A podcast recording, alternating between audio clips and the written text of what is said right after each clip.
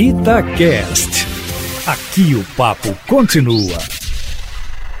Dois aviões eh, de carga, o C-130 Hércules, de carga e passageiro, já decolaram para o Peru para resgatar brasileiros. Vão posar em Cusco. Eu vi umas gravações, uns, umas postagens de brasileiros que lá estão fazendo esse apelo e, e, a Força Aérea Brasileira, o governo brasileiro estão atendendo. Vamos lá, né? aquela velha história de não deixar ninguém para trás. Os americanos fazem isso, os ingleses fazem isso, os alemães fazem isso e nós também fazemos isso. É a solidariedade brasileira. Mas vamos tomar as decisões corretas com serenidade, porque não dá. O medo apavora e não é bom conselheiro. O medo congela a gente. Então vamos nos livrar do medo e enfrentar com coragem essa situação. Não dá para parar de produzir riqueza, porque depois esgota e aí vem o pior. Vai chegar um ponto em que não haverá recursos nem para pagar a folha de pagamento do funcionalismo público federal e muito menos para as empresas privadas. Há ideias aí de reduzir os salários do setor público, ideia de dar um bônus igual para todo mundo, inclusive do setor, desde poder judiciário, passando pelo poder legislativo, poder executivo. Há ideia também de congelar vencimento, né, até que volte. Enfim, essas ideias